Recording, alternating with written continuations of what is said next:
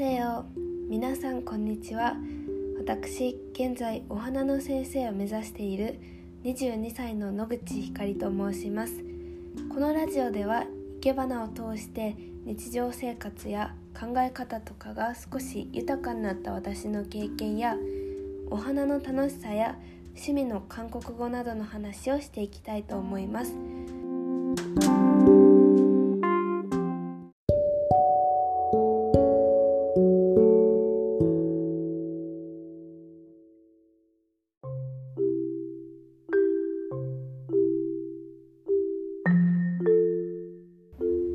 いうことでお花の学校3日目何を学んだか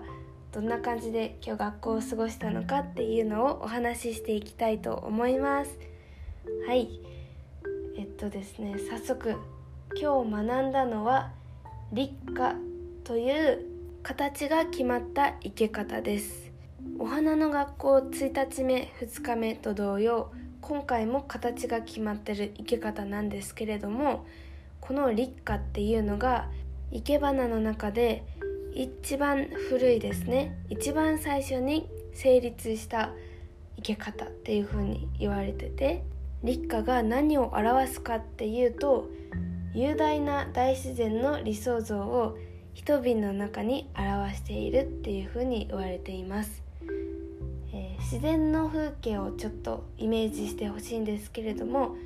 遠くに高い山があってあと低い山が近くにあって、えー、川があってだんだんこう水が流れていって海に行くっていうこうねなんだろう山川海雄大みたいな。ちょっと雑すぎたこれは。難しいですね、まあ、雄大な大自然っていうのを想像してもらったらと思いますがその雄大な大自然の理想っていうのを描いております。はい、えー、これはですね前回のラジオでお話ししたように仏教のこうお花を立てるっていうところから生まれた形式一番最初の古い形式でございます、えー、お花を結構何年も、ね、続けて習っていたら勉強するかなっていう感じで、えーとね、結構オタクかもしれない。これを楽しいって思えるようになるまでは、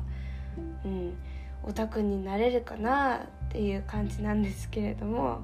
今日はそういうのを習いました、うん、結構難しかったんですけれども意外にね先生から手直しって言ってこここうしなさいとか、えーと、ここはダメだよとかそういうのが何もなくて上手にできてるよって言われたんですごい嬉しかったですね。はい。でもお昼の1時から始めて夕方の5時ちょっと前ぐらいにやっと終わったっていう感じだったんでうんすっごい集中しましたね。もう最後らへんほんと力抜けるっていうか力が入らんくなってえー、こここうやったっけとかあもうこれでいいやって 思っちゃうくらいちょっと疲れちゃいました。他の人はね、うん、もうちょっとやってる方もいらっしゃったんで5時間とか、すごいなと思います。はい。で今日はちょっとね学校でどんな感じで過ごしてるかっていうのも少し紹介して終わりたいと思います。まず学校の授業が9時半から11時まで午前は講義があるんですね。講義内容はあらかじめスケジュールで決まっているんですけれども午後からやる実技に向けての講義なんでなんでそんな風にいけるかとかこれにはこういう意味があるとか、うん、生け花の哲学とか精神性とかそういうところも結構深く学びますね。はい。でそれが11時半までです。で11時半授業終わったら今度は1時までお昼休みです。その間に午後から使う授業のお花だったり牡蠣ですね。器を自分で選びます。お花屋さんっていうのが学校の地下1階にあって花市さんって言って京都ではすごく有名な大きい花屋さんなんですけれどもいろんな材料があってお花ね選ぶのを迷います。はい。であとは5階にある柿庫って言って牡蠣がいっぱいあるところからで今日はこれが合うからこれを使うとか自分でお花の器も選んでいきます。であとね大事なのが腹ごしらえですね。午後からの実技のためにお昼ご飯を食べます。私はお弁当を毎日持ってってるんですけれども近くにいろんなお店もあるしお弁当屋さんもあるんで外に買いに行く人っていうのが結構多いですね。はい、えー、ちなみに今日の私のお弁当は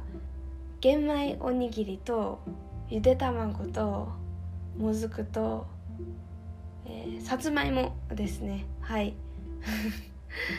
なんかダイエットしてるみたいな感じなんですけれどもまあ手間がかからないんでそれを持って行っております。